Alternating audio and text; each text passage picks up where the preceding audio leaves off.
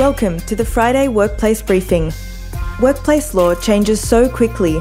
Tune in weekly to find out how the law is changing and what you need to do. G'day, Nina. How are you? Good, thanks, Andrew. We How got a bit distracted with another discussion, didn't we? We got way too into the material. well, we worried there wouldn't be enough things to talk about. I know the tide's turning. It, it has. The last uh, the last two breakfasts have been Very action. very action packed. running out of For time. that, that, I think we might just jump straight in. Uh, I think casuals being terminated. Oh, yeah. This is a funny case. So I think it's a very common situation. This was a casual who took a period of unpaid sick leave for mental health issues. The employer wasn't very happy about that and reduced their hours to zero. The casual then brought a general protections claim, and the employer said, No, we didn't dismiss them. Just step back a little bit, though, because it misses the level of contention and bad behaviour Yeah. where, where the, the employer fabricated a whole lot of arguments before they went in there, which were utterly unbelievable as well. I think you should add that in because this we is a case where the Fair. Work Commission bending over backwards to give a smack in the chops to the employer yeah. to allow an employee's claim to proceed to the federal court. That's really it, isn't it? Yeah, pretty much. Like, I think they really attacked his mental health, said, you know, because of your up and down moods, we just can't deal with you anymore. Yeah. Though they lied about that when it was put to them and said, no, of course, we never said that. So the case decided that reducing casual to zero is, is dismissal for the purpose of general protections. Because they were using that as an excuse. It's not saying that you can't reduce casual hours to zero and that that's automatically a dismissal. Yes, that's right. Yeah. So there's not a lot of law in this case, and I, I guess what Nina and I raised this case is because we don't want anyone going out thinking this is a precedent. No. But what it does say is if you reduce someone's hours because of a workplace right, the person exercise. So Nina raises me, it's not safe to come to work on, on a Monday here because it's noisy, and I go, all right, don't come to work on Monday, full stop. Yeah, we'll just give you zero hours. Zero that hours. is definitely a dismissal. Okay. Yeah. And it doesn't matter whether it's a dismissal for general protections, it's a treating someone adversely as a result of a mm-hmm. workplace right. So again, the case is a bit of a nonsense in a whole Yeah. lot of ways because it doesn't matter if it was a dismissal or not, the person still would have had an entitlement to bring an adverse action. Yeah. But I know it's out there being spoken about in workplace land saying very important case. It's absolute bullshit. That's what the case is. so let's move on to the next one. oh, gosh. All right. Okay, so This is our biggest case, isn't it, today? I yeah, I definitely say so. I think the facts aren't super interesting, but essentially it was an employee in a social services business who had a phone while she was on call during the holiday period. When she came back to work after period, she deleted all the stuff on the phone, which was a breach of their policy because they said, you know, it could contain client information.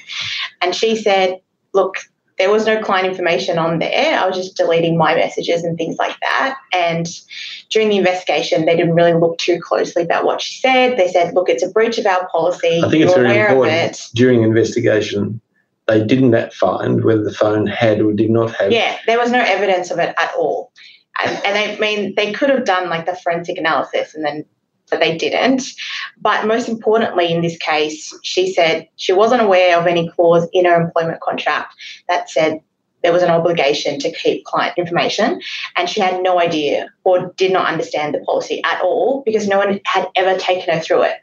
And let's stop minute and consider the policy, which which which was described as being overly legalistic and complex. Yeah, a lot of legal jargon in there and IT jargon and things like that. I think yeah. I think one of the things that one of the very first articles I wrote was called "Paper, Paper, Paper. When will the policy stop?"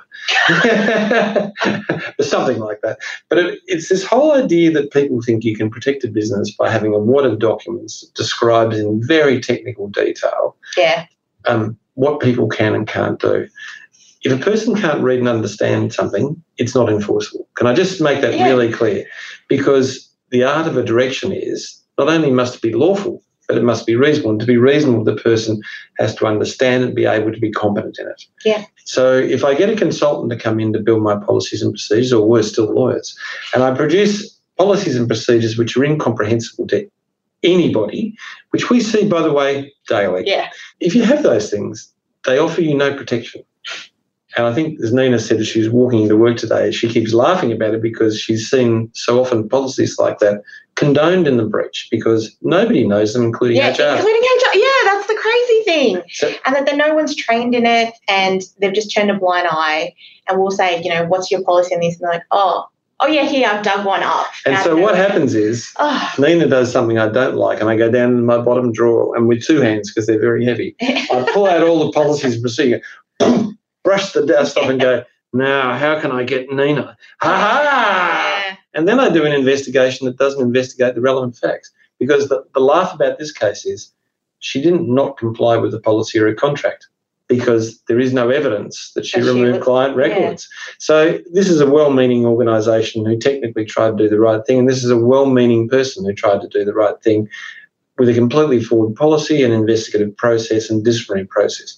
So in a lot of ways, it's, it's an incredibly sad process because I'm quite sure both the organisation and the person were good people trying to do the right thing, but they went to those dark policies. Yeah, it's a crazy thing because in the decision itself, they said, look, if it's a breach of a policy, that is a valid reason for termination. But the whole thing was just harsh because, like you said, there was no evidence. And even if it was, like the actual consequence was minimal. So, Yeah. Okay, well, let's go to an anti-vax case. your favourite. Well, this again is a case that's hardly worth mentioning. I think the importance of this case is really that the person who had medical contraindications to AstraZeneca raised that as an issue and then failed to provide further medical information to suggest that they were unable to take any further vaccination during the mandated vax period mm-hmm. And then got terminated. and then got terminated. There was a mistake made by the commissioner at first instance around a certain set of facts around long service leave. Yeah. The person went through a convoluted process of appeal, eventually got to the full bench, and the full bench sort of looked sideways and said that she didn't produce any evidence Yeah. during a mandatory vaccination period of your inability to take other vaccines. Which means the decision wasn't wrong. like picking up a tiny technical error that there was incorrect facts, they just rectified that and said, that's it. Yeah, again, really a, a decision we just put in there for fun. Um, I think what is exciting and coming up though, Nina, is um, the FSU, the Financial Sector Union, a, a union without a, a meaning. only has four basic clients, the four banks. Nonetheless, the FSU has brought a is bringing a case against NAB around psychological hazards from excessive work. Mm-hmm. Against managers. Yeah, interesting case. Can I just stop and, for a second and say nearly the whole of the professional services sector is at risk from this case. Yeah. When you look at law firms, we constantly work outside of 40 hours. When you Yeah. look at IT professionals, things like that. so this is a case actually that has can have a lot very very significant yeah very very significant Yeah. and the most important part about it is we, we I think Nina and I have now been saying for six months that psychological hazards is the doorway through Yep. for excessive hours and you might like to take over from there what the FSU was saying Yeah, so in this case, they've brought it on behalf of middle level management. So I believe NAB is covered under an enterprise agreement, and for lower leveled employees, any additional hours is paid as overtime. But for this level of management, they're paid a higher salary, and the expectation is they just work reasonable additional hours, which could be like, you know, 10 to 16 hours a day or working on the weekend as well. And their FSU has said, look, that's not enough and it's actually unreasonable the amount that they're expected to work. It's a psychological hazard because there's higher job demands. And the reason this has come about is because NAB has poor resourcing and is just having, instead of filling roles, they're having people take on other people's duties. And so it's really only just been lodged. So it's really interesting to see where it goes. But I think it has huge ramifications. Like we're already seeing this in the education industry with the unions trying to use this as an example to step the foot through the door. It hasn't succeeded thus far, but if the FSU succeeds in this, you're going to see claims against pretty much any company because everyone has these set off, you know, higher award salaries, which set off everything. So yeah and look you see it classically in education in, in outward bound activities yeah, but we are seeing greater attacks and and on, on teachers as well. Yeah, what we are definitely going to see is psychological hazards used as an indicia for saying what are reasonable additional hours. Mm-hmm. And that phrase has enjoyed a legal understanding. It's sort of a process where Nina and I can say, look, in this industry, reasonable additional Yeah. hours would be between four to six a week because the cases sit around that. Yeah. This is eroding that understanding of Yeah. what existed before. So it's a real watch this space sort of case. Yeah, because Andrew, I don't think it's actually been tested before. We've talked about reasonable hours in terms of someone's capacity to do it if they have weekends, but no one has actually tested it as in the psychological effects on No, someone. no, no. All right, very quickly, we're still going on cases. Look at this. Negotiated exit case. This is uh, Jerushan Leaper. Interesting case. Every day, somebody realises that they're not getting on with their employee and realises it's not a quite perfect fit, and they decide to have this informal conversation. Now, remember, we're talking about conversations with people who are captured under the unfair dismissal regime here, not the high earning, above the high earning threshold. Because for those people, if you're not happy with them, you just give them notice. Yeah. Okay. But I'll put them on gardening leave. really, I think this has educated most of my children. This this this particular case, which is where someone goes, "Look, Nina, it's not quite working out. Can we reach an agreement about your departure, which is respectful for you?" And then he goes, "Hmm, didn't know I was underperforming." Well, in this case, they did. They had two meetings beforehand, but she thought she was improving. That's right. Yeah. Whatever it is, Nina's not going to be happy with the conversation that lands. And in this case, the putative Nina was not happy with the conversation and brought an adverse action. But the person who was negotiating, the CEO, thought that everything had gone well. Yeah, because it went all the way to the, Produced the last the deed. stage. Yeah. and then the She woman signed off on the reference, she signed off on the communications to everyone, and basically it was almost signed, sealed, and delivered. And then two days after agreeing to everything, she was like, no, not going to sign the deed. Yeah, and brought an adverse action claim. So, can I just say to you, Nina and I have different views about this. So, we're going to share our different views. My view is if someone's within the unfair dismissal regime, deal with them in the process that's meant to happen under there, terminate them, and then you can offer a deed and a respectful departure after that with the relevant communications. Because Nina's view is, well, look, you can judge when it's going to work. Uh, Yeah, so I agree with Andrew that there is a huge risk, but I believe that there are some circumstances when you've known the person very well, you've had the conversation, and you can see that, look, they want the resignation more than you do. In those rare circumstances, and I stress rare, you can offer and have that discussion for deed. We always say have the discussion first and feel them out for offering it. And in that case, when there's little risk, yeah, So that discussion, before termination. that discussion would really look like this. Nina, how do you think things are going? And Nina would go, what do you mean? And I go, well, do you think you're getting where you need to get? Do you think it's working? And then he goes, no. Go, okay, well, look, how can we work together? Yeah, how do we? how do we do this in a way that's respectful? Because I think we agree with you. Okay? That's the time where you can say, well, look, let's organise a departure, communication, just you can do all those sort of things. But the answer is it's under a, a legislative regime. Mm. The legislative regime requires you to do certain things. So my view is, except in circumstances where you have that level of confidence, and even then there's high risk, what's wrong with going along the termination path and me having the conversation with Nina and offering a support person saying, look, objectively, this is where we're up to. This is the stuff we've talked about before. You've had one warning around this. We've explained it needs to improve. It hasn't improved. Our view is it's not going to improve, and on that basis, we're going to terminate your employment, but we'll pay you out notice. Da da da da. Then he goes, "I'm not very happy with you." I go, "Good, okay, good." Well, look, we are happy to try and manage this in a way that looks after your future as well. We're happy to provide that bit of extra money, longer notice payment, whatever it is, and we'll give you a deed. And the deed provides us with a level of protection, but that also fixes the communication that we have between us afterwards. Yeah.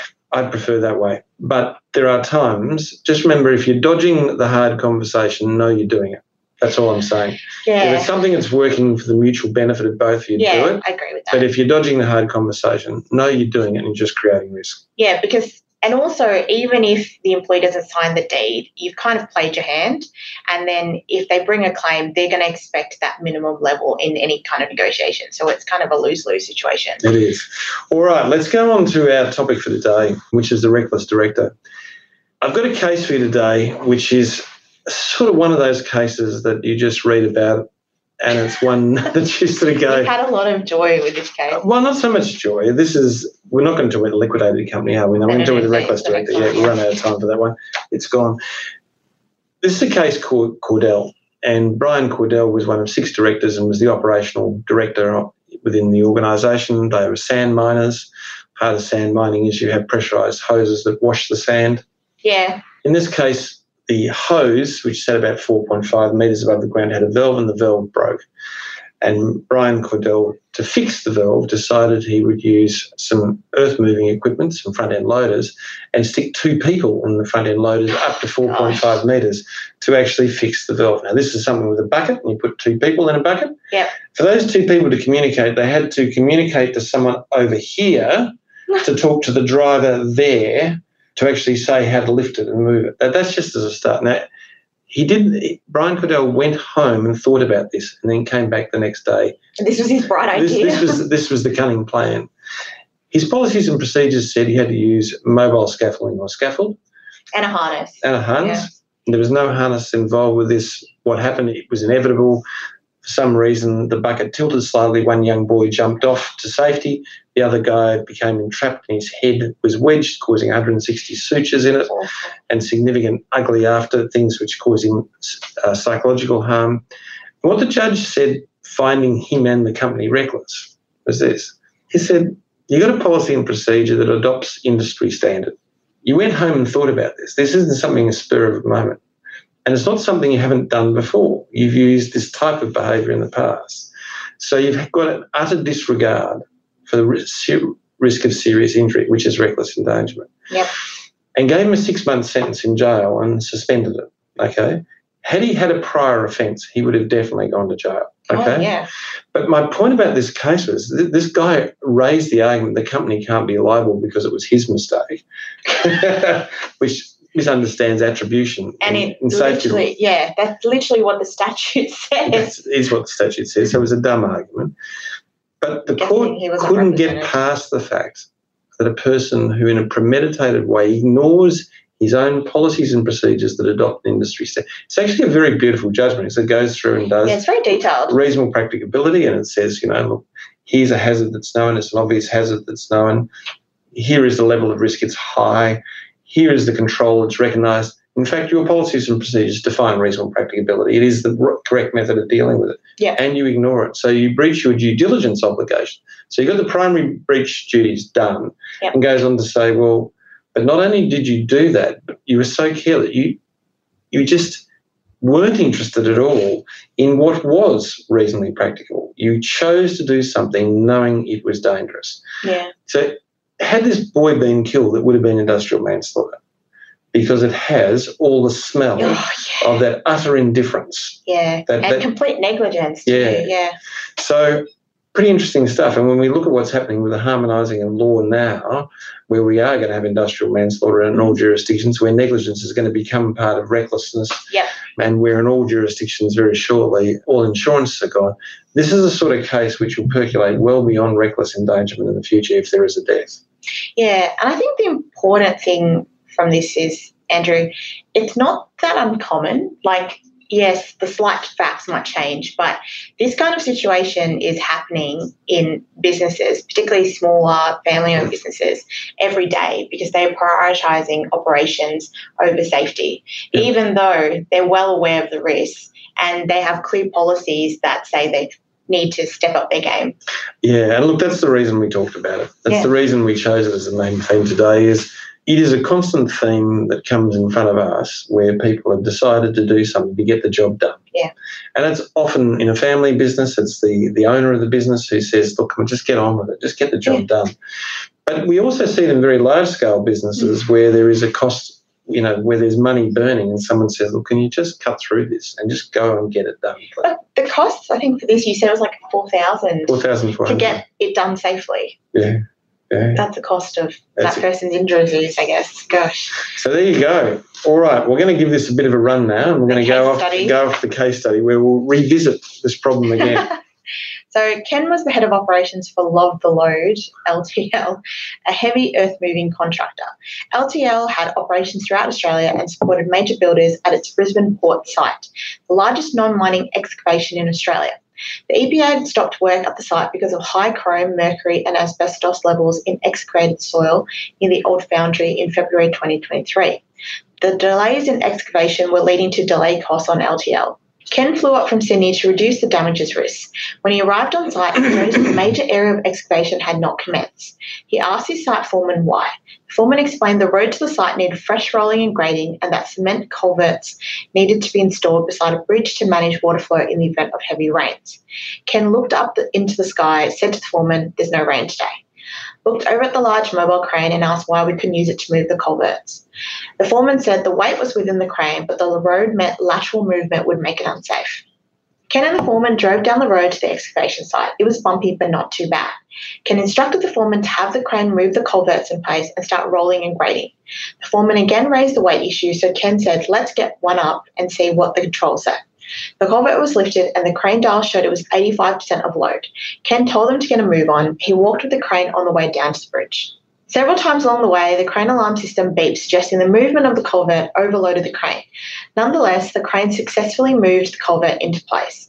Ken directed them to do the next one, and part of the way down to the bridge for the next concrete culvert, the crane lurched sideways and fell, crushing the foreman and dogman who accompanied, accompanied it. All right. Not, not, not unfamiliar set of facts. No. Uh, RV what, you know, the Yeah. Canberra Hospital. So the company had detailed policies and procedures which, if followed by Ken, would have prevented the incident. The foreman tried to enforce these policies and procedures. Can the company still be liable under safety law? yes, because the policies are evidence that they knew what was reasonably practical. Well, it's interesting.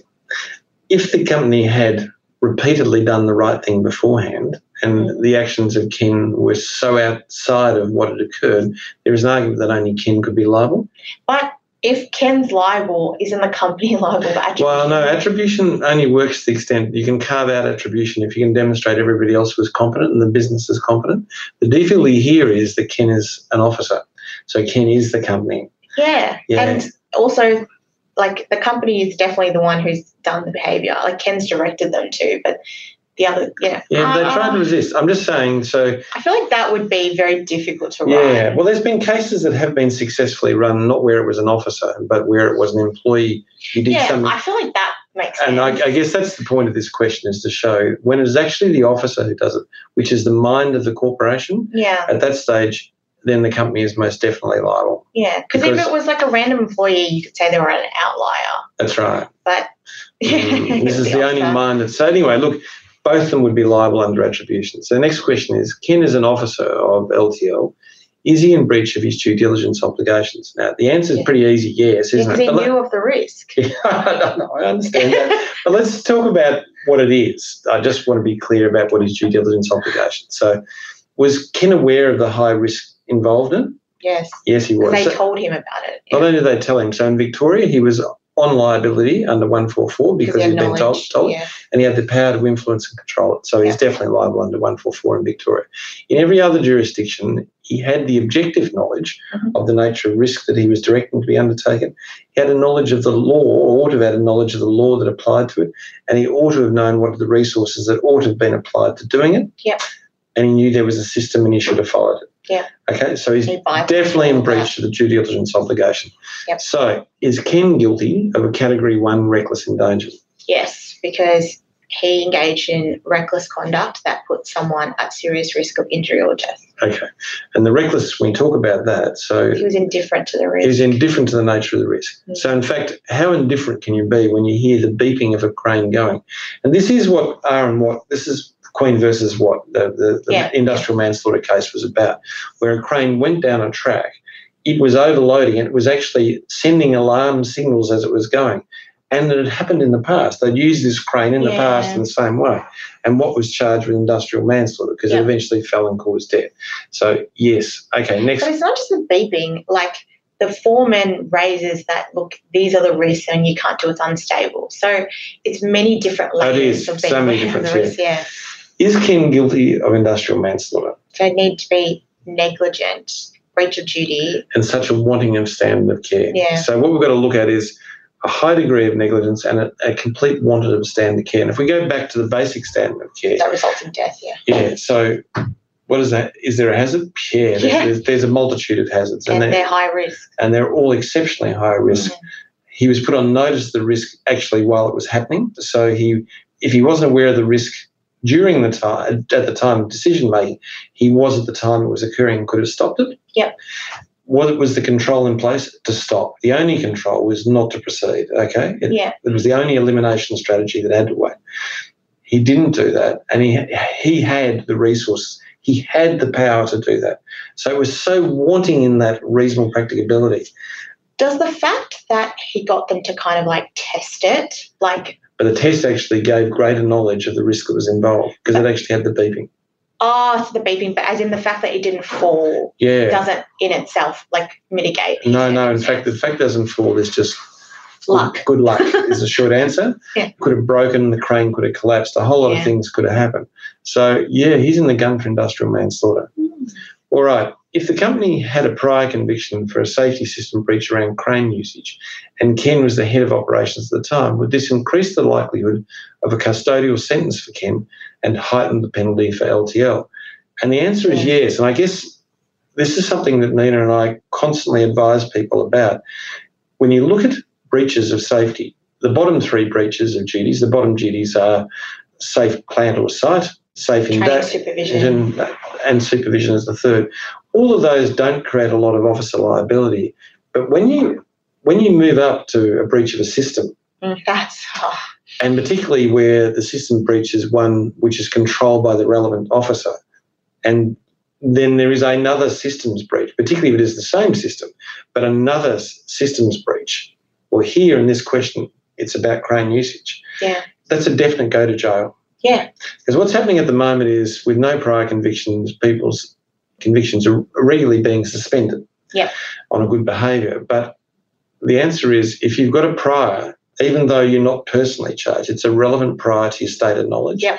On that basis, I reckon Ken would be off to jail for six months. yeah. They have to. It's got to be mm. for deterrence reasons. Yeah. Like, yeah. Now, will will LTL be guilty of the same offence as Ken? In other words, if Ken is guilty of industrial manslaughter, could LTL be guilty of a, of a lesser?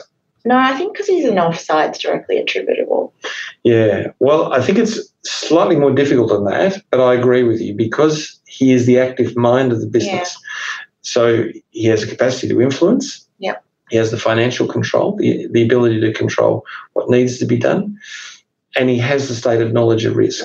Yep. I, I think under those circumstances, they are the stated knowledge of the company. When you look at what the company does, it's actually got all the infrastructure that talks about that knowledge. Yep. And ignore, ignored it. Yeah, so he's acting as the company when Yeah. he does it because of an officer. So the short answer is they'd both be guilty of industrial manslaughter. So that's the reason I wanted to do this case today. We don't often do just a safety case.